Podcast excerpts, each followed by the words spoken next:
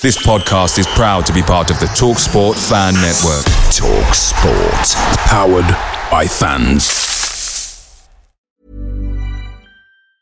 Planning for your next trip? Elevate your travel style with Quince. Quince has all the jet-setting essentials you'll want for your next getaway, like European linen, premium luggage options, buttery soft Italian leather bags, and so much more. And it's all priced at 50 to 80% less than similar brands. Plus, Quince only works with factories that use safe and ethical manufacturing practices. Pack your bags with high-quality essentials you'll be wearing for vacations to come with Quince. Go to quince.com slash trip for free shipping and 365-day returns. The TalkSport Fan Network is proudly supported by McDelivery, bringing you the food you love. McDelivery brings a top-tier lineup of food right to your door. No matter the result, you'll always be winning with McDelivery. So the only thing left to say is, you in? Order now on the McDonald's app, and you can also get rewards points delivered too. So that ordering today means some tasty rewards for tomorrow. Only via the app at participating restaurants. 18 plus rewards registration required. Points only on menu items. Delivery fee and terms apply. See McDonald's.com.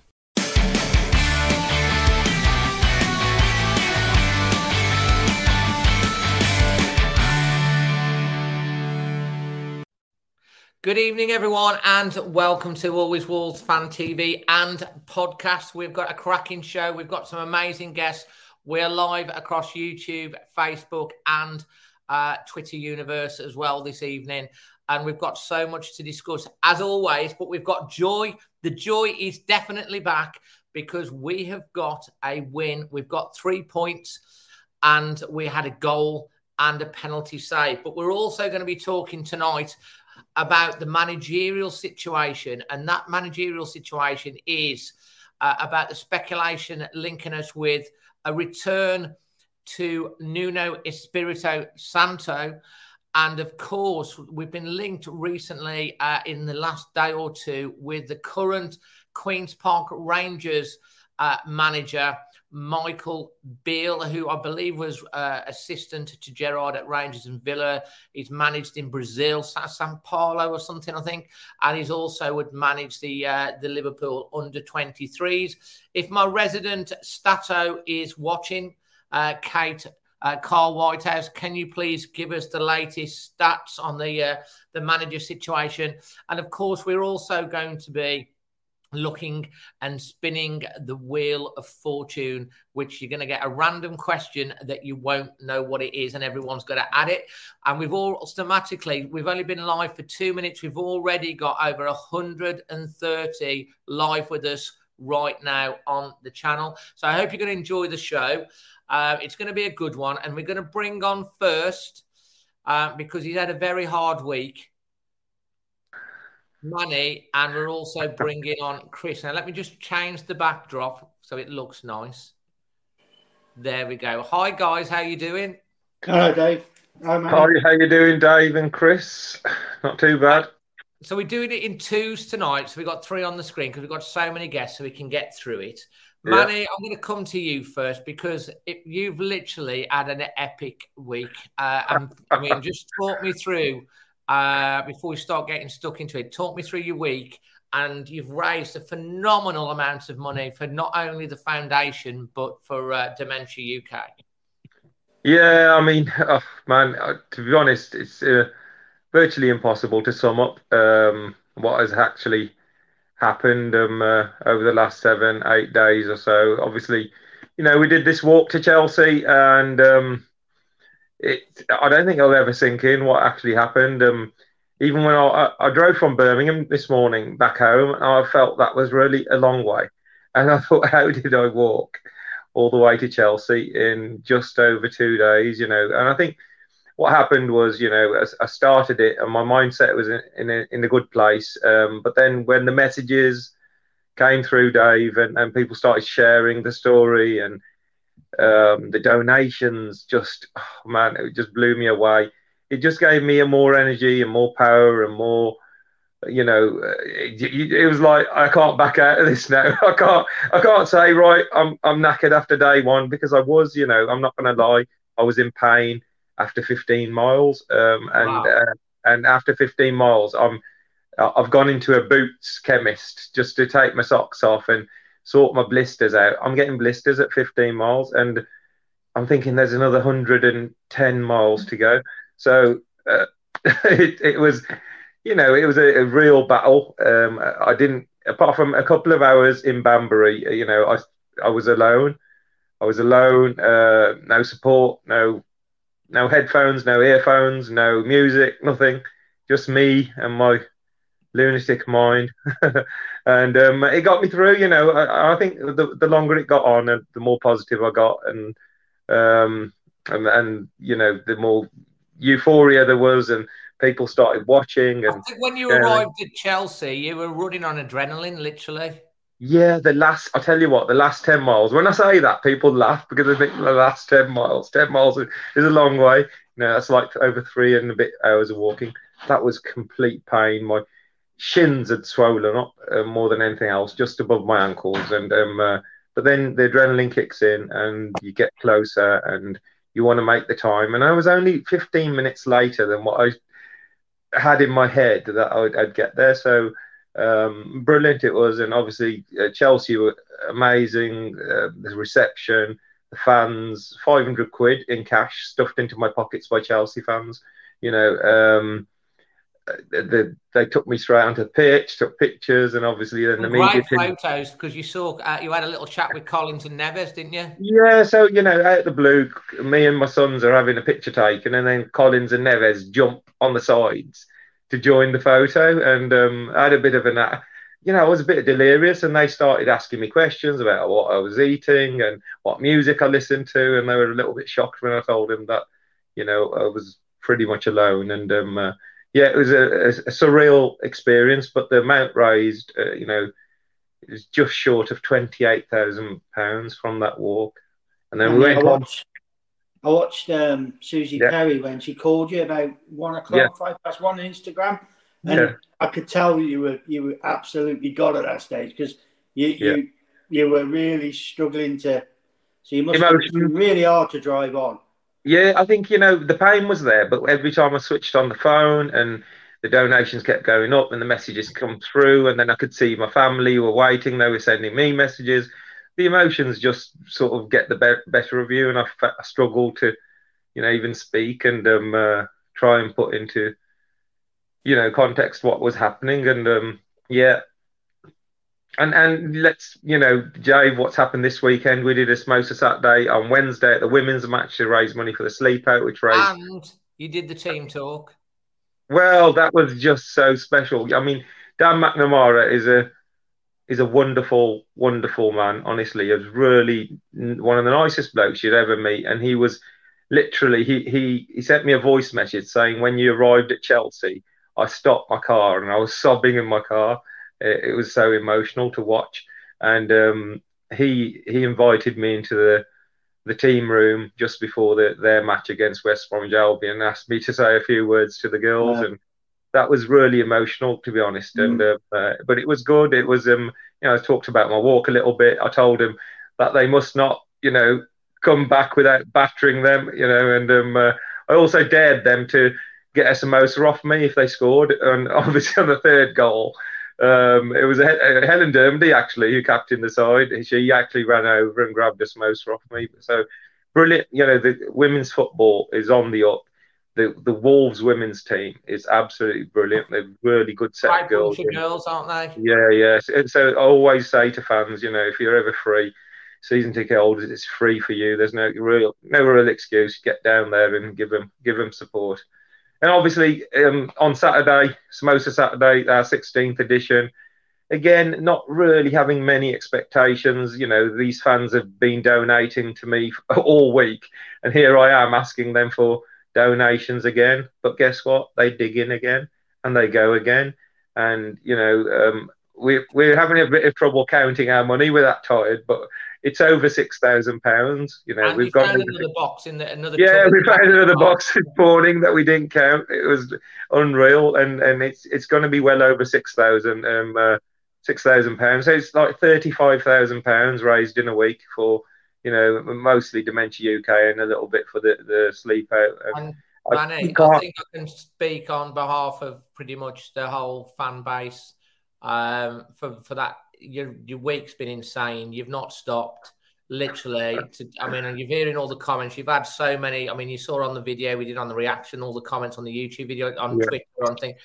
Everyone's incredibly proud of what you've achieved this week. Um, so you know, absolutely well done, mate. Brilliant, incredible. No, yeah. thank you to all all the fans, everybody who shared and and and followed the story and retweeted. Uh, really, really important, you know, and it got it out to the whole football family. You know, Chelsea, Leicester, Arsenal fans. I had people from all over the different communities. I had, uh, you know, an Albion fan come up to me and shook my hand uh, at the Baggies game, uh, with the women's game, and gave me 50 quid. And he says, wow, you know, what you did last week was. So it breaks boundaries and it breaks rivalries when there's a good cause. You know, everybody suffers. It doesn't discriminate against anybody, illness and disease. So, you know, thank you to you guys, Dave, you and all the gang who volunteer with me on Samosa Saturday. And, and you know, I can never ever thank you guys enough for joining in and sharing and, and contributing your hard earned cash.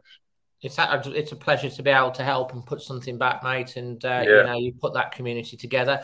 Right, we're going to move on to now. Uh, before we talk yeah. about the game, let's talk on to the managerial situation because Carl, uh, our resident stato, has put mm-hmm. the latest stats. Apparently, Nuno's eight to eleven uh, Beale six to four. Gallardo is twelve to one. I'm not sure where he's from. Who's Gallardo? He's a Brazilian guy. He's a Brazilian guy, isn't he? I think from just River Plate, River, Plate, Argentinian or something.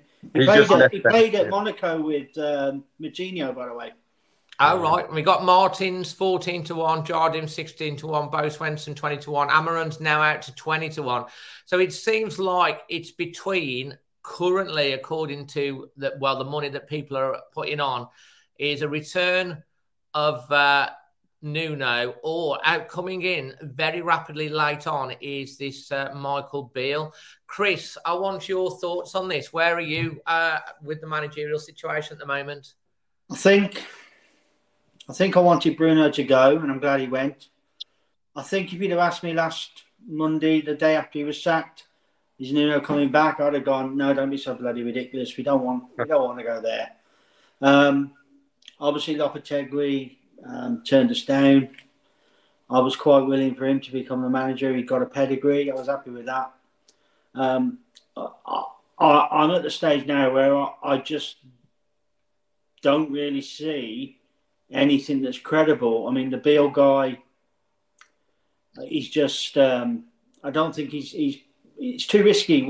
If you sat, went to that game Saturday, as we, we all did, we're not very good. You've got a lot of great players there, but we're not we're, we're not very good at the moment, and we haven't been very good all season. And I think an unproven, untested manager is is we're just going down the same road we did with Lage. Uh, the one thing I'll say about Nuno is I think he does motivate people, and I think most of those players that are still there that were there with him and even the new ones that are mostly of Portuguese origin will probably play for him. And that's what I think we need to get back. I saw some signs of togetherness on Saturday in the in the adversity of the referee and what was going on in the match. But I'm just worried if we, if we make the wrong decision now, it's it, we're only going one way. And, and, and I, I do feel Nuno is probably the better option than who's there at the moment. Manny, your thoughts on that, mate?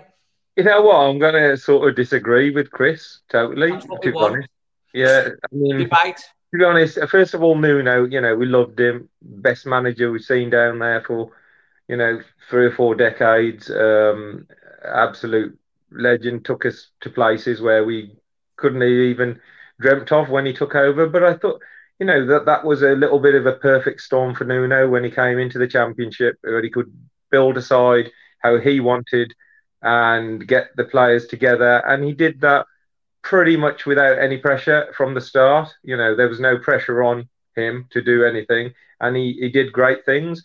I just think with a new man, you always give a new man some time. You give him time to bed in. You give him time to get his players. You get give him time to um, build his system. I just think Nuno one defeat and the pressure will be on. It will be, oh my God, why did we get him back? You know, why didn't, why haven't we got a progression plan? a club has to have a progression plan. A club has to be seen to know that if something fails, this is the route we're going to go down. And to go back to Nuno just shows that pretty much we have got no plan. We have got no money. That's the problem. So we've got no forward thinking. We've got no forward plan. So something like you know people say about Michael Beale. Now I don't know too much about him, but Mikel Arteta wasn't a manager and he's top of the league. He was only a coach. You know, he was only a coach underneath other people, and suddenly he took his own reins and he took Arsenal to the top of the league. So coaches can turn into good managers, and he's been a coach, you know, under some good people at some very high um, places. He's doing really well with QPR. So I wouldn't totally and utterly rule out someone like Michael Beale. It might be a for, for me at least it's some at least we're looking outside the stable of Gestifute. We're looking at other you know other avenues and other places. So even though I wouldn't say he'd probably be my first choice and, and you know the person I want. We are a little bit scraping the barrel. I just want someone new. I want somebody mm. new who then will be given a chance because we know what Nuno is, and I just don't think he will get the same amount of time. There's probably a good 30, 40% probably are no to him, and the rest are so that's that's too much for a new person to come in and hit the ground running and and and hit, that's why he'll you know, I think it just one defeat and it all just fall apart with with Nuno and um, his his last eighteen months or so. Yes, the pandemic. Yes, you know, Raul um, got injured. Nuno didn't score goals. He found it hard to score goals. You know, he, his his record. There is an was... argument on that though, Manny, with the yeah. goals that obviously um, his main striker got injured. Uh, we had the score goals when he was when he was there. No fans in the stadium. Yeah. You know, all of these things conspired um, against him. He still, obviously, we are in a bit of trouble. He, he, put a team together to get us up to 13th. When the uh, the decision for Nuno to go, it was a big shock to all of us. None of us saw it coming. Um, yeah. And when he went, he did say it's good, but it's goodbye, not it's farewell, good, not goodbye. So I mean, to, I mean, obviously I'm being pedantic and giving the arguments. no, look, if he comes, Dave, if he comes, you know, I'm like anybody else. I don't care if uh, Chris Humphreys is a manager. I will support him. You well, know, I'll be my number two. you know, I will support whoever manages the um, manages the team. Uh, you know, I'll, I'll support them all the way and give them everything that, that I can, you know. But I just, I just think, I don't know. I, I thought it was a perfect storm for Nuno. If he comes in now, I just don't think he will get the chance. He'll go, won't get the time to do what he wants to do, and a couple of defeats will it will spiral quickly, and and the pressure will be put on, and and people will be on his back, and and a new man deserves time. I just don't think he will get time. I'm kind of with you, Manny. Really, uh, yeah. I, I mean, I, I it, with me, it's about risk, and and yeah. I, am just looking at how likely is that person to get relegated, and of all the people, I think he's probably the least likely. But that's because I don't know who some of those people are, and and you know we could take a Michael Beale, we could go, and he could be an excellent manager, but it's a risk. And that's moment, mostly with every manager, though, isn't it? Every manager you employ, yeah, pretty much. Let's be honest, we're not going to get Guardiola, Klopp, or you know the the elite managers we're not going to get. So everyone below the elite is going to be a bit of a risk. They might work out, they might not. Uh, we've got to realise we're, we're, we're a bottom four club at the moment in the Premier Yeah, yeah, yeah. And, and we're not attractive to people. No. I mean, ideally, you know, we would want us to have the pulling power and the money and throw everything at it and get a Pochettino or two. But let's be realistic. You know, those people are on the fr- in the frame because they'll be eyeing up elite jobs in the you know top five leagues, not a bottom four club. So. I think the first the first thing they'll be asking is how much am I going to spend in January? How much can I spend? Because they'll look at it thinking they want to bring their players in, they want to change the team, and we don't know what the you know we, we spent a lot of money in the summer, and we don't know what the um, you know we don't know what Jeff Shi's plans are, and and you know that might be why you know Lopetegui. I know his father was ill, but you know sometimes if the job's really attractive, you might you might think about it. But um, I'll tell you what, maybe... this is the this is the thing, isn't it, at the moment? Because I think all of us as fans we was, I mean, we were talking about it, weren't we, Manny? We were thinking, how long's he gone? They're going to have a plan. There's going to be someone yeah. lined up. It's just going to be yeah. bish, bash, bosh. And here we are, two weeks down the line, and we're still talking about, you know, the guy from who's who's just been at QPR for like less than a you know a quarter of a season, and yeah. Nuno who's over in Saudi Arabia, um, out all the way out there, and you know it's it's almost reminiscent of that time when we sacked Mick McCarthy, and there was kind of you know like, it, it reminds me of Fabio Silva, you know the Fabio Silva situation when suddenly we decided to loan him out. We all thought there must be a progression plan. We've got a striker lined up next day, and then months went past and we had nobody come in, and yeah. that's that is the fear that the up in the higher echelons of you know the recruitment side, whether it's managers or players, that they're getting things wrong a lot of the time. And this, going back to Nuno, is pretty much an admittance by the hierarchy that we don't know what we're doing. So we're just going to go back to square one because we don't know what we're doing. You know, we haven't got well, no plan. And there are questions that you've got that, that, that have got to be asked, and we will talk about this throughout the rest of the show. But like, obviously, the Fabio Silva situation, no recall. When we know that, that, that it's coming out that Rel's got this groin injury, we brought a, a guy with an ACL um, right at the end of um, the transfer window. He, he, gets injured. We have got another person trying to get into the show. So if you are waiting to get in, obviously the spaces will come available. Um, and then yeah. obviously you, you, look at the situation with Traore that went, we paid for him to go to Barcelona when we needed him in the second half of the okay. season. There's lots of questions that has to be asked in that de- in, in that department. And looking at the chat as well, people are very, very split. So we're gonna we're gonna rumble on with this. You've made some great points there. Just, the just one thing, Dave. We've got to also think about Jeff Shi and Fosun's ability to appoint a manager because, in my view, they've only got one right in five. And that would be who? Well, Nuno was the only, I think, decent appointment they've done so far. Look what he did for us, but some of the others, you know. I do have a little, I do have a little bit of inside information that I'll share if you stay tuned to the show as we go through uh, from someone incredibly close to Nuno that had a conversation with Nuno on the phone um, on Thursday evening, and I can share a little bit of that conversation. If you do stay tuned, I will share that a little bit later on the show. We've already we've got over 250 watching, so I hope you're enjoying it. Let's get talking about the game at the weekend, uh, Manny obviously we've talked about Samosa Saturday, the setup for the day. You know, it was open because the Samosa's got three points. Yeah. We get three points. You've got a great record on Samosa Saturday day, I believe. Yeah. And we did get the points. Yeah, I mean, we got him, you know, and I really enjoyed the match. You know, people said we didn't play well. I thought it was a brilliant match. I thought it was two teams both struggling. You know, we can't just say, oh, it's only Nottingham Forest. Nottingham Forest will probably be saying, oh, it's only Wolves. They never score. So there's two poor sides struggling this season. And it was a proper, you know, we went for it. Um, yeah, some of our final ball, some of our crossing, still a big issue. But, you know, we sort of had a couple of good crosses, uh, good headers, and the one that Kilman hit the post, and a few decent openings, just couldn't get that goal.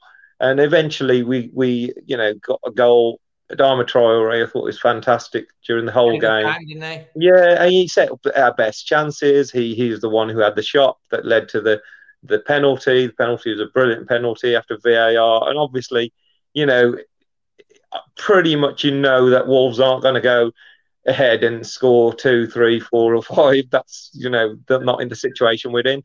Saturday was about getting over the line by hook or by crook, somehow get over the line, get the three points.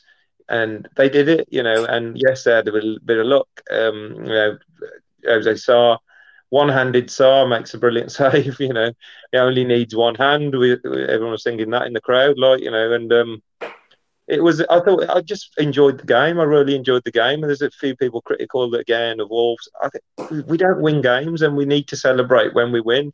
And it's a it's a tick in the box. Um, uh, well done, Steve Davis and James Collins. Lots of passion, I thought, from the people on the sidelines. You could see that was visible. Lots of passion on the pitch with Diego Costa leading the leading the line. Um, I just thought the players seemed a little bit more keyed up for this, and um, um, I, I, like I said, I, I, really enjoyed the game, even though you know it was typical Wolves hanging on and biting your well, fingernails. That would always be the case. That they had a good header at, right at the end, didn't they? and then he put it, he put it over. over. Chris, who would you say what your uh, your highlight of the day, your moment of the match? Sorry, your, your um, player of the match and your your performance rating. What would you go with on that? Man of the match has to be Sa for the penalty save with one hand. Um, I don't think anybody played consistently well through the game. To I thought Adama played well. Like Manny, I mean, he's been slaughtered on Twitter over the weekend. I don't understand it, but I thought he played really well. But I thought Sa for the penalty save my highlight was probably I look at football now, and when I'm at, the Wolves, if I was there, what would I do? And and some of it's now far too technical and, and pacey for what I could ever do in a football pitch. But the one thing I saw on Saturday that, that made me think, yeah, I'd do that was Costa with the ball at the goalkeeper. Mm. When when he when we got the corner and he went and took the ball and gave it back to the keeper, just say, "Come on, hold on to this." Film. I loved it absolutely. I, I, I would do that on the pitch. Yeah, exactly what I would do. Mm. You know. I thought it was great. Um, performance rating, I'd say uh, five or six. I, I don't think it was wonderful. I think it was what we needed, and I'm, I'm glad they, they, they stuck at it. They, they they dug in a lot better than usual. Um, there's just inconsistencies. We can't make clear chances. We seem to take the wrong choice at the wrong time. It's you know there was one there where Nunes he, he got there. He had to slide a simple ball through he paid it so far in front of Traore, he couldn't get the shot off. There was another one where he chose not to pass it, Podence a couple of times. They just, I don't know whether they're trying too hard to not making the right decision, but they, they just don't make those clear chances apart from Kilman's header and I think Aït-Nouri's. That was unlucky that post. was in off the in off the post. Yeah, and Eight, Aït-Nouri when he come flying in the back end, and I'm not a, big fan of his, but he, he, he got a good header in. Um, he went downhill the rest of the game. He wasted the ball most of the time then, but after, but you know, I thought, yeah, you got to remember where we're coming from. We haven't won a game in God knows how long, so we're not going to go out there and steamroll teams. It's just not going to happen. And so, what about yourself, Manny? Your yeah, so you know, my, my highlight of the day was, you know, I mean, of that day was my highlight of the day. I was buzzing, and you know, just entering the stadium and and knowing, um, you know, how the fans had reacted. So I was on quite a high anyway. Um, well, you know, for me, the performance rating, if someone says to me, we're going to win today, we're going to keep a clean sheet, and we're going to score our first second half goal this season. season. We haven't scored in the second half this season.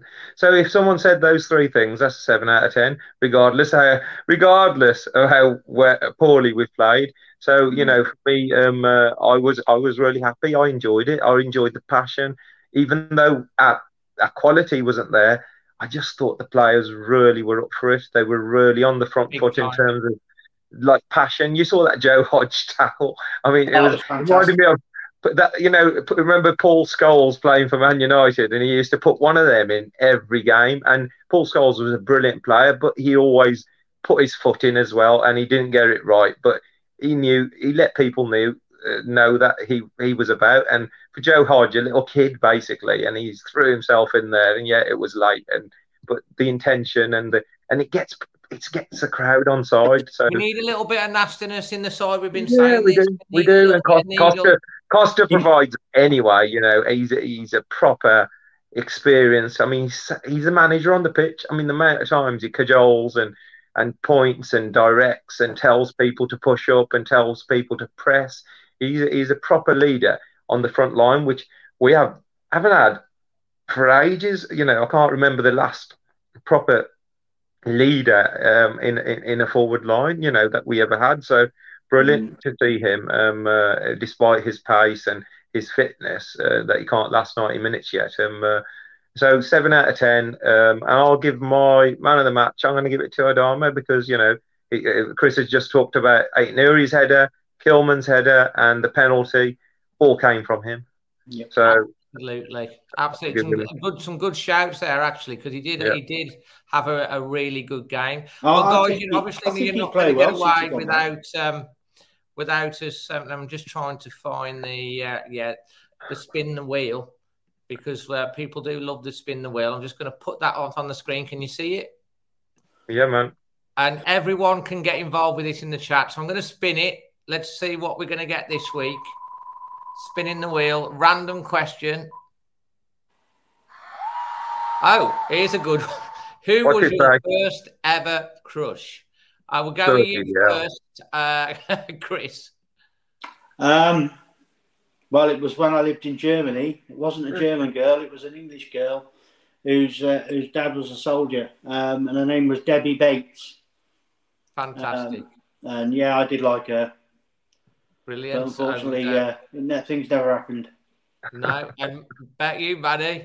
I don't. You know what? I, bloody hell, I, that's a really hard question. We talking about like crushes. You're talking when you're, you're, probably at school, and that you know, and that's a long time ago. It could be a movie um, star. It could be anybody. I don't know. I don't, um, oh bloody hell! Who was the? Um, it's probably knowing me. I was a bit of a nerd when I was at school. It's probably a presenter on bloody Tomorrow's World, knowing me.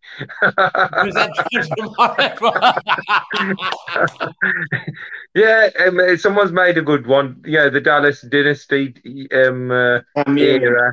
Yeah, that era. Oh, man, I can't think, man. There was, you know, oh, bloody hell, some names coming out. Bionic Woman when he was six. Yeah, Wonder Woman. Who was Wonder Woman? That was mine. Who was the one? Who was the one that played Linda? Linda, somebody. Yeah, yeah, the one who played. There you go, Wonder Woman. There you go. I'm going for it. Wonder Woman, fantastic. there's loads on here that's uh, that's coming up, which is fantastic. Mitch, just to finish off with, Mitch just says, "Thanks again, Manny, for the charity." Oh, thanks, thank you, Mitch. Oh, absolutely, guys. We're going to have to push on because we've got so many people wanting to come on. Yeah. Thank you so so much, Manny. Go and get some rest. Oh man, I am. Rest now. Cheers. No problem. No problem. Cheers. See you later. Cheers, guys. Cheers. Thank you. Thank you. Bye bye. Absolutely brilliant to have uh, Manny uh, on talking about what he's done uh, again today. We do have it backstage as well, just to let you know, we do have a, a Nottingham Forest fan that is going to come on and talk about the uh, about about the game as well, um, which is Des Oldham, top bloke, uh, and he's going to come and talk about it from the uh, from the Forest perspective. So we're going to bring on now young Paul. We're going to bring on Lucy. And we're going to bring on Nathan. Oh my God, you're like twins. you literally are like twins. Have you? Are you two text each other and coordinated? we just Absolutely need to miss the memo. Nathan, good to see you, mate. And Paul, how's, how's you holding up all right? Yeah, things are good. I mean, it feels weird to be waking up on a Sunday morning and you know wanting to watch match of the day again after uh, after a bit of a barren spell. So yeah, and we were on third. Yeah, I know there was only four games, so I told you have to take that into context. But we were on last but one again, I suppose. But there you go. Yeah, I mean, I was probably on a high from helping out with Samosa Saturday as well but yeah, getting the getting the win, it does really put a spring in your step on a Sunday morning. So I'm on a high today. Fantastic. Loads of guys saying hello. Just to let you know, we're nearly on 300 watching live. Uh, please smash a like on the video if you're uh, if you're enjoying the content and the uh, the current uh, state of play in terms of how many subscribers we are. We've just literally gone over 29,900 and two subscribers. So let's get us up towards that 30,000 mark, which would be amazing. Nathan, we're going to come, we're going to talk, first of all, we're going to talk about again about the managerial situation. And Lucy, you're a Nuno in, correct? Yeah. Nathan, yeah. you're a not on my Nelly. Do we want Nuno back? And Paul, are you Absolutely in the middle? not. Yeah, I'm a, it depends. It depends. So we have got a real good cross section. So we're going to get stuck in. Now, Lucy, before we get on to Nathan, who's going to basically tear down your argument, because um, Nathan's ruthless. We know he's ruthless. Uh, Lucy, tell me emotionally and logically why we should be getting uh, Nuno back. I don't think he should have gone in the first place, Dave. Um, he wasn't backed by anybody at the club. Um, apart from the fans, which is obviously not good enough. He needs the backing from the board, and he got nothing. So he was just fighting against, you know, a brick wall basically, and he got no support. They sold players from underneath him that he didn't know about. Um, so yeah, why not give him another chance? Get him back in. And why not? Why not? I mean, I love him anyway. I, I always did, and I was deeply upset when he left. Did you have a? Did you shed a little oh, tear when he left? I wasn't wasn't a little tear. I sobbed. I openly sobbed, and I will admit it. I don't care because I did when Coady went, but Coady's Mate, Lucy, I, I I cried as well. To be honest, I think it was more shock and I think from yeah. a man, you can show him out. It's a good to show him out. It was, it was, it was because it came out of the blue. You didn't expect it, and it was such yeah. a shock. But I am kind of, I'm over it, long time over it. At the, you know, but like, so basically, you're basically saying he should never have gone in the first place. He's the man that can galvanise the uh, the fan base and yeah. uh, get this team ticket. Nathan, let's go over to you before we come to Paul for his thoughts. Um, yeah, I mean, you know, pretty much, Dave, that I'm a, a new no no in the new no no camp. Um, yeah, you're right, Lucy. He wasn't backed, and he was a wonderful manager. You know, he's, he's only behind Graham Turner for my second favourite ever manager. I think he was, you know, he did an incredible job. The football we watched in two or three of those seasons was, you know, it was sublime. It all started to go wrong when we had that short pre-season injuries, and then obviously the, the horrible situation with Raul. However, you know, tactically, he was shown wanting on a few times. The fact he never played Kilman always really bugged me. You know, he tried to bin him off for a, a bag of pork scratchings to Barnsley. Um, you know, and there were other opportunities where he could have brought other players in. So, you know, he kind of left that legacy. And yeah, I was upset when he went, but I thought it was the right time because he'd obviously run out of steam at the club. And all right, the, the problems with the club might be a little bit higher than Nuno. You know, it might be at the board level where, you know, the likes of Scott Sellars isn't particularly popular at the moment. Um, you know, we're not getting a lot of uh, communication from the club regarding the situation now. So um, bringing Nuno in just feels like a bit of a desperation to me. I, I, just think it's it's the worst thing possible to do. We should be looking forward. We should be progressing, and we need to be paying for a proper manager to come in. Now, whether that's this Michael Beale who has you know a decade of experience, but has only really started managing at, at QPR, or it's Gallardo from Argentina who's won an absolute bunch of things in South America. Um, I don't know, but I, I, just think Nuno just feels like a poor choice to me. And and you're right, Dave. You know, I'm probably I'm probably in. There's only about twenty percent of people who think that Nuno is a bad choice. I think a lot of the fans, like you, Lucy, would love to see him come back. And if he does come back, I'll I'll give him my complete support. But you know, we, we should be looking forward, not not backwards. Would be my argument. Absolutely, man. And it's this is what we want. We want debate on the channel. This is what Life is full of what ifs. Some awesome, like what if AI could fold your laundry? And some, well, less awesome, like what if you have unexpected medical costs? United Healthcare can help get you covered with Health Protector Guard fixed indemnity insurance plans they supplement your primary plan to help you manage out of pocket costs. No deductibles, no enrollment periods, and especially no more what ifs. Visit uh1.com to find the Health Protector Guard plan for you. Away days are great, but there's nothing quite like playing at home. The same goes for McDonald's. Maximize your home ground advantage with McDelivery. You in? Order now on the McDonald's app. At participating restaurants, 18 plus serving times, delivery fee and terms apply. See mcdonalds.com. What? Now, Paul, you're in the open thing. And coming back onto that, before I get on to Paul, coming back, I did do a, a, a, a Twitter poll, Nathan, and it was something like 34% were in favour of bringing Nuno back. There was 25% a complete no. So you're about right. And all the rest were sitting on the fence. Uh, when I say sitting on the fence, we're open to the idea. And I think Paul's in that camp, aren't you, mate?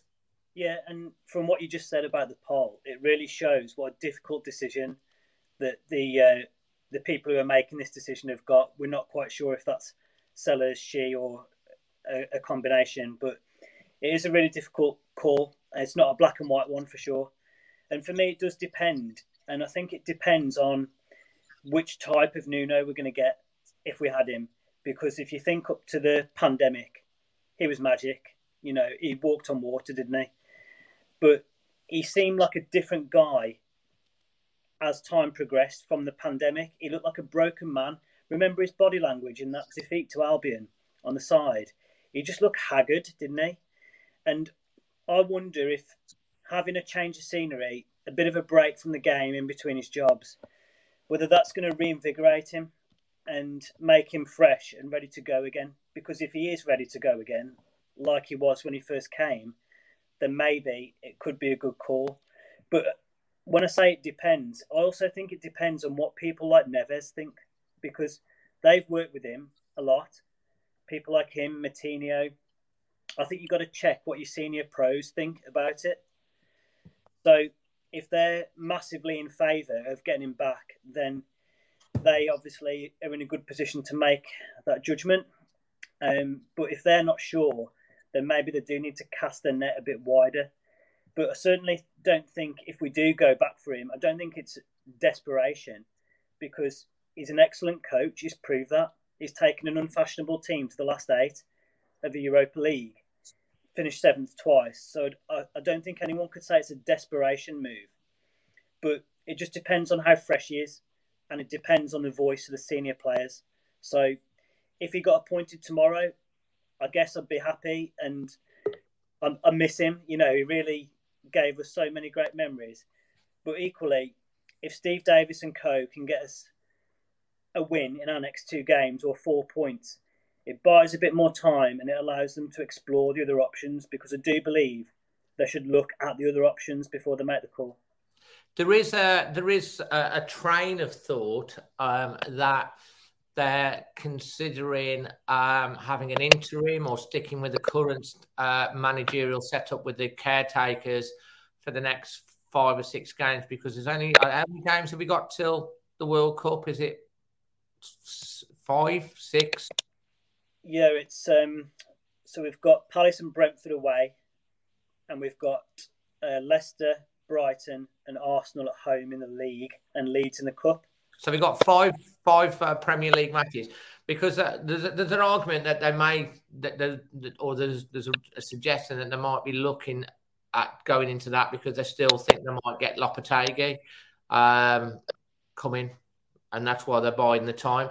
But I don't know whether that's a that's a risky strategy. It was great that they got the win. I think obviously um, you saw the, what Forest put on their social media whoever was the social media guru at Forest, he's probably got the had the chop anyway. It's like the second he puts that out, you've only got. I mean, if you heard Steve Davis. He puts it. Uh, Neves puts it into the uh, the players' WhatsApp group. What more motivation? And the, the, the Wolves media team, you've got to applaud them because how they took that and turned it on its head, and the new and and Neves' post with the three wolves and the the axe in the tree, and the little bit, the writing at the back, which said not Forest as well. It was just absolutely class, and they did such a great job, uh, the media team and the social team at Wolf. Let's just talk a little bit about um, Michael Beale before we get onto the game. Nathan, what's your thoughts on him? Michael Beale. Um, you know, I've, I've, probably done what everyone else has done and gone on Wiki and looked at, you know, what experience he's got. And, you know, you mentioned earlier, Dave, couple of uh, couple of spells at Liverpool, managing youth teams. Uh, Sao Paulo, he was assistant manager, and and obviously now he's he's managing QPR and doing you know their joint top really. I think you know with uh, 26 points, something like that. So he's he's doing well. Um, is he the answer? You know, he's 42 years old. He's very young and, and inexperienced. How much time is he going to get given at Wolves? I think he'd probably get more time than Nuno, because you know there is that that kind of overlap of what Nuno did previously, and people will be expecting for him to just to, to pick up the ball and and you know change everything overnight. So I think he'll probably be given a little bit more time. But personally, I'd, I'd prefer someone like Gallardo, um, or you know, I think there's uh, Jardim. I think we've we've been linked with a couple of more experienced managers. Where's but, Jardim from again? Um, he's another Portuguese guy, and he's managed in Portugal, and I think Monaco was one of his last gigs. Uh, I think he's over he's probably over in Saudi or something at the moment. There's a lot um, of managers which is over in Saudi. They pay a bit of money though, don't they? They do, but it's a bit of a damning diamond if you if you end up at Saudi, which you know is a horrible country anyway, uh, with their their human rights record. But if you you know if you're managing over there, what does that say about your ambition? Whenever we see players who kind of go over there for the money, you just think, you know, it's not about the game, is it? It's just about the cash. And you know, is that why Nuno's gone? Uh, is it just about the money? You got seven million quid from Spurs, so you think he should be all right. uh, you know, with his uh, gas and electric. So uh, Michael uh, Michael Beale, not for me, but um, again, you know, it's slim pickings out there at the moment. I think we've we've got to realise we're, you know, we're not picking from. I think as Manny Manny mentioned earlier, we're not picking from the top echelons of uh, of Premier League managers. We, we we're kind of a bit, few rungs below, and the club historically haven't paid well um, for managers. You know, Bruno was was it the second or third lowest paid, I think, in in the league. Um, you know, paying big bucks for players but not for the manager is well. Is, you see, I, I, kind of think if there's someone that we want to go to, like the the guy at Sporting, if they if that's the guy they wanted, they go and pay the money. You pay the money for players, Absolutely. you go and do it for the managers. Because at the end of the day, you've got if you've got to show that belief and commitment and go for it. But like as you say, it's kind of like well, they don't want to do that, but they do that for a player. Lucy, uh, Michael Beale, does he excite you? I don't even know who he is, mate, to be honest. That's why I asked whether you could do it as a joint thing tonight rather than single, because I don't know anything about the other managers, to be honest. So, so I'm not very good at this part, to be fair. But um, from what I've gathered, no. No. no. Paul? No, because they're inexperienced. That makes sense, yeah. I mean, Lucy said in experience there. There's no appointment that comes without risk. It'd be interesting to ask mm. QPR fans, you know, what they think in his limited time there, what you know, what they think of him. But I don't know enough about him to make a real proper decision on that. But again, it, I think I think what disappoints me a little bit mm. is the the lack of speed of which things are happening. Um, if you think back to May when we finished the season, we had a really poor run. And they must have been thinking then, you know, if we get off to a bad start, he's living on borrowed time, Bruno. And the, the lack of any clear uh, plan or like a contingency plan for me is a little bit of a bit of a worry. So it just made me think: Will they will they limp on until the World Cup break? I think if they get a result on Tuesday or Sunday, then you know it probably buys them a bit of time. But as for Beale specifically, don't know enough to really offer much beyond that. I, think basically, when you look at the managerial situation, we're really unimpressed and, and not and not excited. Uh, Nathan, uh, let's talk about the game at the weekend now. Um, your thoughts on the game, your man of the match, your performance rate, and your highlight of the day? All that mattered was three points. You know, I think we knew that going into the game. Um, it wasn't the greatest performance. They're still a bit of a mess. Uh, it's still a back. It's still a bit sideways and backwards. Uh, it's not very progressive. But Forest were easily the worst team we've seen down there, and they left so much room on the flanks to expose. You know, with Aït-Nouri and, and Traore to uh, to bomb down. Traore, man of the match for me. He eight eight out of ten. There's a bit of a hunger back there. You could see it in his body language, the way he was he was going in for tackles and he was trying to get a bit further up the pitch. He seems to have lost a bit of pace at the moment. I don't know whether you know he's, he's had a few more, few too many uh, have managed love triangles, should we say? He's uh, lovely samosas. Love triangle sounds odd, does it? Anyway, so um, but all that mattered from the weekend was getting those three points, and I think Forest were there for the taking. Although we scored, you know, and as soon as uh, we got the penalty, we did seem to they, they the pressure that against uh, Newcastle and against Southampton, same sort yeah. of thing. Because yeah. when you're a team that's not winning with confidence, you get the league, it's that fear of loss, and then you sort of like Paul will talk about this, I'm sure, because psychologically, because that's what he studies uh, with his degree and, and lectures, sports psychology. But Paul, I'm, I'm get get on right in saying is that because they're not used to just winning, winning, winning, and then pushing on that fear of loss kicks in. Yeah, and that stems from a lack of confidence. I mean, confidence is a predictor of seeing something as a challenge or a threat.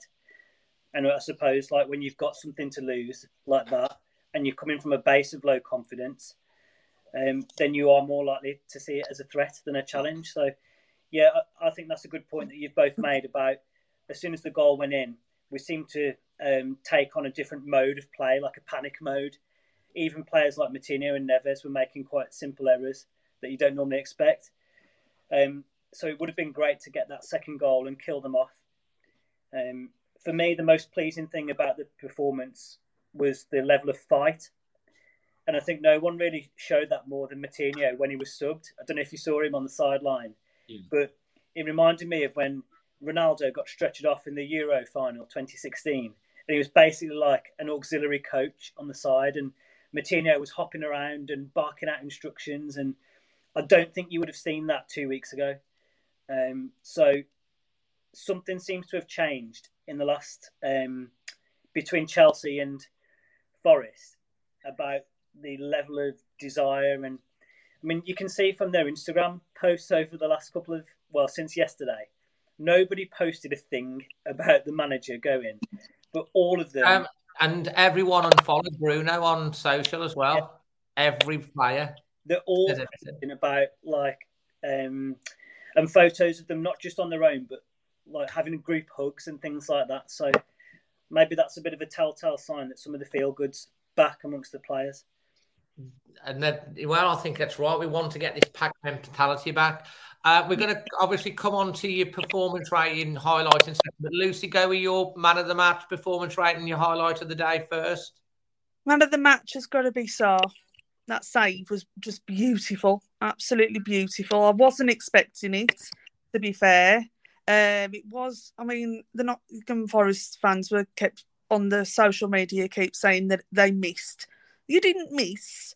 It was saved. There's a massive difference. If you miss, it goes. You tell them like goal. Lucy. You tell them like it is. That's I'll exactly right. Tell them, Dave. I'll tell them. It wasn't a miss. It was saved, and it was saved beautifully, with a man with one hand. and, uh, to be honest, that was the best chance of the uh, the match. He's only got one hand. One great. hand. I love that man. It did chuckle, made me chuckle. That did. He saved two penalties, so that's three points he's got us this year. So, so you start with performance rating. Performance rating seven for me. I was I was impressed today. Uh, yesterday, sorry. Um, yeah, I, I thought the fight was back. They looked, they were looking up rather than looking down all the time. The past couple of games that I've been watching them, they just haven't looked confident. They went out yesterday with their heads up, clapping each other, come on, and they went for it. And I haven't seen that for a long time, and I felt so good seeing that again. I was like, bring it on, bring on Tuesday, see it again. Come on. And your um, highlight of the day or your moment of the day?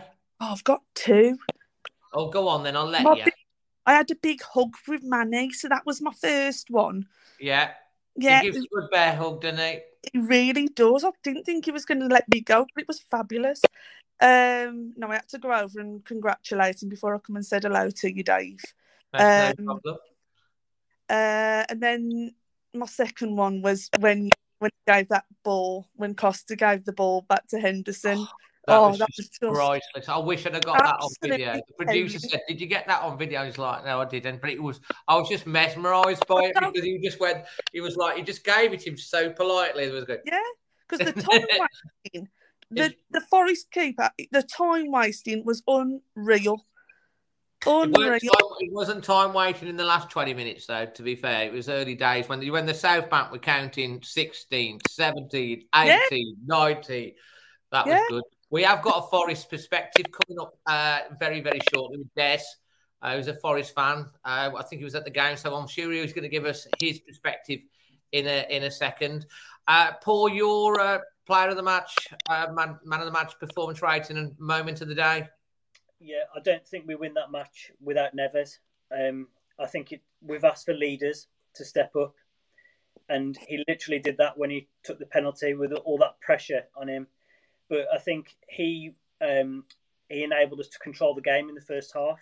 Particularly, I thought his range of passing was good. I thought his um, defensive contributions as well, uh, ball recovery was very good, and uh, I think he acted like a real role model to the other players yesterday with his taking responsibility.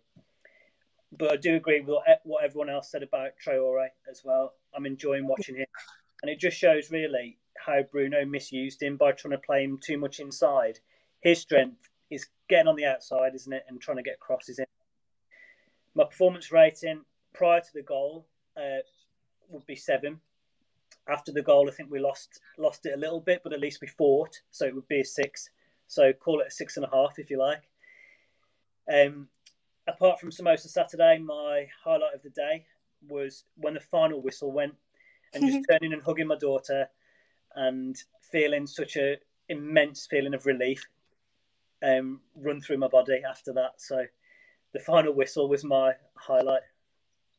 And I'm going to share with you a moment of my day, which is uh, which is good because I was at the Samosa Saturday, uh, obviously helping, and I was with Kate, um, and this gentleman came over, um, and we had a real chat with him. His wife's got dementia, um, so it was really nice. And one of the things that he he said, which really got to me quite emotionally, actually, that he put my videos on, and his wife, because she used to go to war, said, "What? What's that? What's that?" And when she plays my videos and the channel stuff, she comes alive watching watching it. It sort of like really gets gets her like mind. And he said uh, he said that was wonderful, and I thought that was just uh, that was my moment of the day because you don't hear these stories. And he just came over and said like, keep up doing what you're doing. It's really helps uh, the community connect as well as obviously. So that was my moment of the day. And I just if, he, if he's watching um, and his wife's watching, I just want to say a big hello and thank you for that because it really, really it made made the day for me just hearing something like that. So it was really wonderful. Um, are you ready for spin the wheel? No. I think you got. Well, you ain't got any choice. Nathan, are you ready? Paul, oh, bring it on. Yeah. Here we go. Spin the wheel. so, what's going to come up this time? Everyone in the chat can get involved with this. Um, have you any of you had this one before? I can't read it. I can't read it, Dave. No. If any of you were an animal, which animal would you be for? And I'm going to let you go first. Oh, I'm out. I'm out. let, you can go first. Yeah, she, she was a giraffe last time, but I'll let you go first. Are you going to stick with the giraffe, Lucy, or what? No, no, I'm not. No, because I only went for a giraffe because of me lankiness and the fact that the fact that somebody else had took mine. No, I want to be a wolf. There's a few the that are with you. The pack mentality. So you've got you've picked wolf. Uh, Yeah. Andrew Benton wants to be a cat. Uh, Chaotic says a hippo. One size of what on the size of one, so why not? That's funny as. Um, Nathan, if you were going to be an Uh, animal, I'll, tell, I'll give you my answer as well for this one, because I get away with it, then I and I'll tell you mine as well. If you were an animal, what animal would you be and why? Um, it it would have to be a cat, I think. Just the lifestyle of, you know, we've got a cat and he's an indoor cat and he gets fed, you know, we clean his toilet, he sleeps. That's his life. I mean, it just sounds wonderful. You know, I've got to get up at six o'clock in the morning and drive to work and have a physio session and I just, you know, earn the money to keep this place going. Being a cat would just be genius, wouldn't it? A cat is a very, very good answer. There's a few coming out here. A lion, as is a Leo. Wolf's back in. Dog, because he does a lot of walking. Uh, that brings us on to you, Paul. Well, my kids often say that I'm like a cat because I, I am partial to a little afternoon nap myself. Yeah. But um, I'd probably say that I'd be most like a, a dog that can't sit still, like a border collie or something that always needs to be on the go. That would be a Like, very good if you- description of you. If you owned me and I was your dog, you'd need to walk me like three or four hours a day because I have um, a lot of energy that I need to release all the time. So, sheepdog, I'd say. Fantastic. And I'm going to give you my answer. So I'm going to. I've given this some thought. I'm going to go for a dolphin uh, because they're sleek, they're intelligent, and they've always got a smile on their face. You're stretching it a bit there. one, one out of three ain't bad, Dave. Three ain't bad. Dolphins You've got to make you laugh. Though, aren't they? So you're a sociable animal, so I'll give you that one. I am sociable. I do like to be social. Guys, thank you very much for contributing again this week. I hope you've enjoyed it. We've had a bit of Very fun. much so. Right. Cheers, Dave. And we'll uh, hopefully uh, we'll go on and get four to six points the rest of the week. Fingers crossed on that. Yeah, and uh, thanks Brilliant. to all the listeners. It was really nice for people who watched the show and came up to me and Samosa Saturday and say, "Oh, you know, they enjoy watching the show." So thanks for all the uh, nice comments. Oh, that's wonderful. Thanks, Paul. See you a bit, guys. Take care. Cheers, Dave. Cheers, Lucy. Cheers, Paul. Take care. Bye. So, right. So, we've got some great guests backstage. We've got Jason Guy. We've got Chris from Wolves Life. We've got Hoops, who's going to be making his debut here, which will be coming up very soon.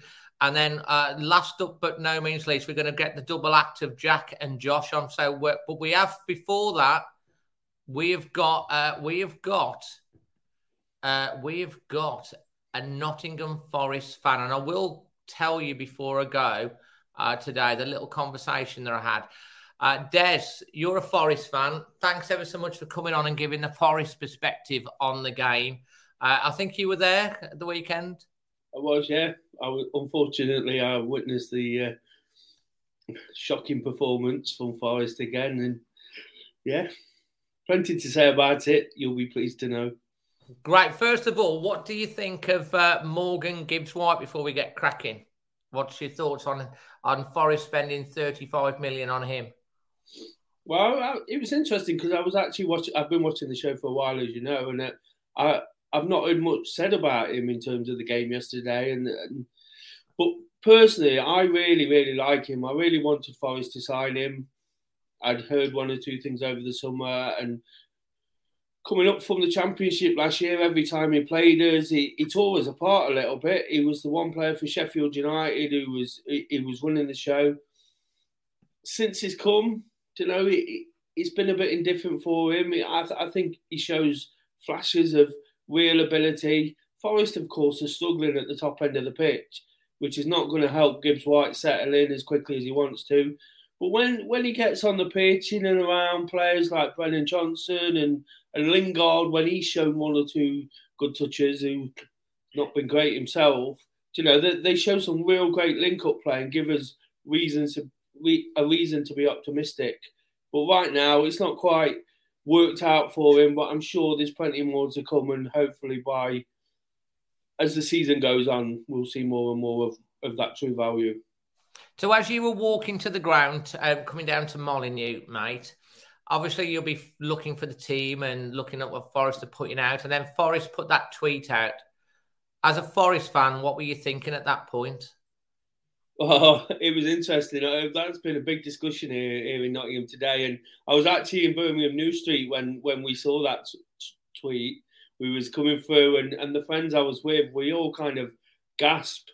No one from a Forest fan perspective was uh, of that mindset. You know what what the tweet come across. You like kind of roll your eyes and go, "That's all the Wolves need to get motivated now." Absolutely. You know the I think I think I, the first time I saw it was from a Wolves fan saying it might have even been yourself. Uh, so somebody said that put this up in the changing rooms. Yeah, I did put that up. On... Yeah, so that was the tweet I saw, and, and then you just think, oh, what have you done? You know, Forest aren't in a position to start giving it the big one. Um, I, it wouldn't be that classy for Manchester City, but you could kind of understand it. But being at the bottom of the league and, and seeing that kind of tweet, just from a, a purely Forest point of view, that they have major issues with uh, with social media. They've they've gone through about three or four different ones this season, but obviously someone's signing that off, and that just don't it just don't bode well, does it? Going into any game, yes, like you say, we we rolled our eyes and thought, oh my god, what have they done? But like I say, from a fan's point of view, we was a bit shocked and a bit like, what are they doing? You know, not what you want, is it? When you you're trying to go there and get a result, and then you're like, well, you're thinking if Wolves had put something up like that, that's just what we put up in the. It's the same sort of thing. Uh, uh, Steve Davis, Wolves interim manager, said in his post match that didn't have to say anything. Ruben had already put it on the Wolves WhatsApp, and Wolves were quite highly motivated when they come out the blocks uh, early um, as well, and started on the on the front foot. I thought, to be honest, Wolves were on the front foot for a lot of the game. It seemed to me that Forest would come in for a point and hopefully to try and sneak something. I don't know what you thought. A bit like what you did with Villa. Yeah, I, I think the I think the, the emphasis has changed slightly. Cooper's Cooper's tactics, Cooper's belief is to go high pressing football. In some way, what Wolves did to us yesterday, but over the last couple of games, since there was big rumours of him getting the sack and then him signing a new deal, the philosophy's kind of changed a little bit, and it's almost like they're now trying to find that base to build from. I know you've got questions there about the 22 players, and I'm sure we'll come on to that. But it's like he doesn't know his, his, his team. So somehow they're finding this. They're trying to find this sort of solid base. The back four they've reverted to from a back three. You know, and and if they can take a point like they did against Villa, they're almost happy with it. There's a strong belief still around the management team. I hear one or two bits that they believe they can they can pull it off. At the moment, they look like odds on for relegation. No Forest fan will argue with that, but there is a strong belief within the club that they can pull it off. So what they want to do at the moment is just dig out some results. You know, if it is a point, if it is, you know, a sneaky win, in many ways, looking at the game yesterday, if the penalty goes in, you know, and we we score that header, I'm not the game wouldn't have been the same, I know, but they're looking for that kind of result, almost to I don't want to use the term you hear often in football because it because it's swearing, but almost sort of digging one out, you know, battling hard and and and getting the three points somehow. And that first three points is going to be it's going to be crucial to see how we take it on again. Do you know if when we who's your next game? Liverpool. Oh, is that home? oh, sorry, no, we've got we've got Brighton on Tuesday. Um, that's home. We've got Brighton away on Tuesday, which I don't fancy. Then we've got Liverpool on Saturday. Tricky, tricky, tricky. It's, it's hard to get points in the Premier League, to, to be fair. Uh, there's a question asked what do you think of the 22, 23 players that have come in? Because I kind of uh, put it in, forgive the pun, because you're a, a Nottingham Forest fan. It's almost like you can't see the wood for the trees. So many players. Well, it's it's interesting to say that. I think I think the the key thing to remember in all of it is we got promoted with a team that a lot of loans. Yeah, a lot of loan players. I'm not just going to use that as an excuse, but there was also a lot of players in there that struggled in the championship for a good few years. What Steve Cooper did last year was a little bit miraculous to, to drag us up the table, to give them that belief that there were better players than they probably were, some of them. So there was a high turnover. There was the five loan players. There was the goalkeeper who fell out with the management. There was Lewis Grabban who, who retired, Joe Lolley who got injuries, and players like that. So there, there was always going to be a high turnover. The problem, the problem comes when you've got owners pulling in one direction and a manager pulling in in another. So it's almost like they've gone. Well, you we'll sign your players. Obviously, Morgan Gibbs White was probably a well. We know he was a Steve Cooper signing. He was the one he wanted all summer because it was um, the he had him with the under 17s or whatever it was. Yeah. Yeah. So there was one or two others, uh, um, Lewis O'Brien, and players like that who you just think that they fit the mold of Cooper, workman like. He can get something out of them, can build a relationship. And then there was a lot of players signed from abroad who, who for me, just just aren't really standing up to it. I saw another question in there about the uh, sacking the um, recruitment team. They've sacked the recruitment team because the signings just haven't been good enough. So Cooper's kept his job. His signings tend to be playing, and the ones that were signed by other people. And again, it's owners getting big ideas about where, where the club's going in the Premier League. For me, I've been saying in the last couple of weeks on different podcasts, on Forest podcast, that we need to we need to somehow get back to using some of those players that got us promoted. There's still one or two around, you know, but they're not getting a game. The only one that really plays at the moment is Ryan Yates, who, who's a workman-like player in midfield. But we need to get players in the team that we can trust, and I think that's his biggest problem at the moment. It's going to be interesting to see how it goes because, um, you know, Cooper was, you know, a lot of people think, oh, he might, might get the push, and then the manager, the, the, the, the chairman's backed him, which is a rarity these days. I remember going to watch Wolves play Forest in the League Cup last year, and it was just actually at the City Ground, and there was like a slope on the pitch because it was so one way traffic, and you were so bad, and it was absolutely. I mean, you were just terrible. And then, like you say, this time last year, Um, you were almost in the same boat in the uh, the championship, and then he got you promoted. So, you, you from a Forest perspective, I'm, I'm, guessing you think, well, we're in a in a worse position last year, and we got promoted. So, who knows what could happen? Just um, before we finish off, your thoughts on Wolves um, and where you think we'll uh, we need to improve in terms of like uh, what what you think about the managerial situation, and where do you think Wolves will finish in the end of the season? Well, based on yesterday's game, um, I've, I've seen what the guys have been saying, and of course you're going to be optimistic. You won the game, you got the three points, and and and it's about getting those in the Premier League. That's what I'm learning very quickly. It doesn't matter how you play. Of course, if you're playing well, you'll take that as well. I thought yesterday was a very very poor game. I thought there was a chance to get points for Forest. On the sort of balance of the game, I think it was fair that Wolves nicked it in the way they did. 1 0 seems pretty fair. It was it seemed like a dodgy VAR. You know, there was one at the other end. We missed a penalty, and again, that we're talking about fine margins, aren't we? I, I think Wolves, personally, I don't want to just come on here and, and criticise because I, I, try and be um, truthful of my opinion, but they're they're they're gonna they're in for a struggle. I seen us play Leicester a couple of weeks ago, and Leicester looked like a a much better side, and they're struggling. You know, they're they're even worse. So I, I think that you, you're going to probably be in and around there. Probably just got enough quality at the end of the day with with people like sort of Costa didn't play brilliant yesterday, but he, he he's going to always be at it. He's going to be always at defence. Well, he's still coming back to full fitness because he hadn't played since January. So uh, hopefully, he said he got we, we got eighty minutes out of him yesterday, which is great. Be interesting to see how he recovers for Tuesday. Wolves' next two games is Palace away and Leicester at home. Interestingly enough. Um, and then obviously we've got um, some fixtures up to the. Uh, it's a funny old season because obviously it's going to be you know about a third of the way, and then you've got the, the Premier League break for the World Cup, and then you go on.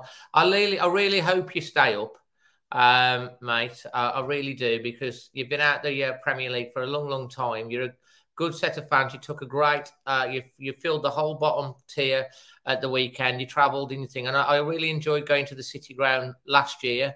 I had a curry just around the corner before, uh, and I'm looking forward to going to the City Ground again. And it's good to get Midland teams um, in the uh, in the Premier League. So you know, and from your point of view, you're sitting above Derby, and uh, we're sitting above uh, the West Birmingham Baggy Birds. So uh, no, we're, we're, just enjoying the trips at the moment. We're enjoying. I am personally, you know, I keep saying to fans through podcast, just enjoy it. You know, if it looks like we're going to go down, it looks like it's going to be a long old season, but at the end of the day, you never know. You touched on what what happened with Cooper last year. The, if he believes they can do it, they're looking at this international break, this World Cup break, and potentially coming back a lot stronger from that. So hopefully we can prolong it and, and get down there again next season. Fantastic, mate. And we'll uh, we'll link up again before the Forest game away. Hopefully, we'll see whether we can meet up before the game or something like that. Des, uh, thanks ever so much for coming on again. Part of the uh, the pitch family, which is nice as well, because they're great people over there, aren't they?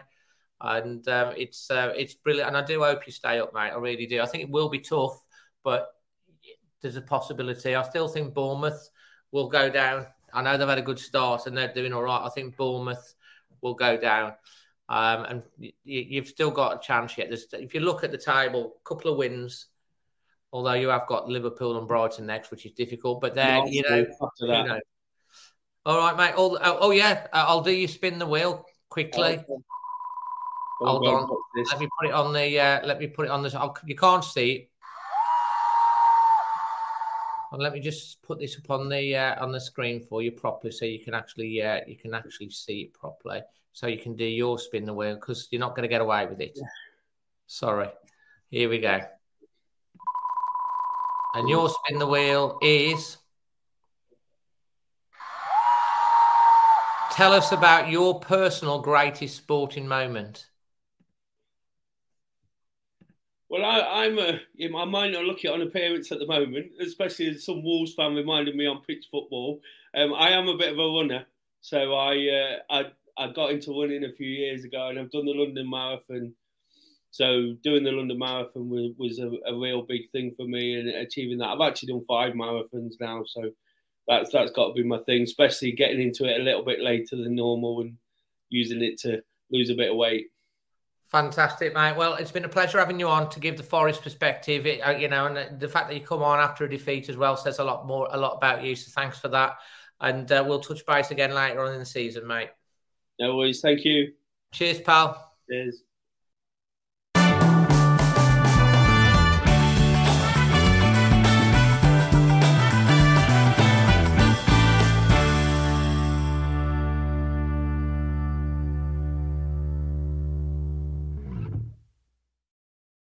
It's the 90th minute.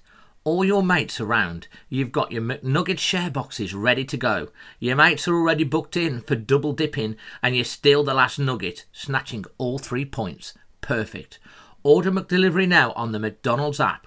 You in? At participating restaurants, 18 plus serving times delivery fee and terms apply. See McDonald's.com. And there it is. That's as good as it gets on this stage. Nissan Townstar EV strikes again. It's an unstoppable van. Unstoppable. Look, Just fantastic. You can actually see the Pro Pilot technology in action. Effortless parallel parking. It moves with all the confidence that comes with a five year warranty. And with a bench full of all star van experts, there's real strength in depth here. That's all star quality. Search Nissan Townstar EV and visit your local all star van centre to see for yourself. Terms and conditions apply. Five years or 100,000 miles, whichever comes first. ProPilot is an advanced driver assist technology. Driver's responsibility to stay alert, drive safely, and control vehicle at all times. This podcast is proud to be part of the TalkSport Fan Network. TalkSport. Powered by fans.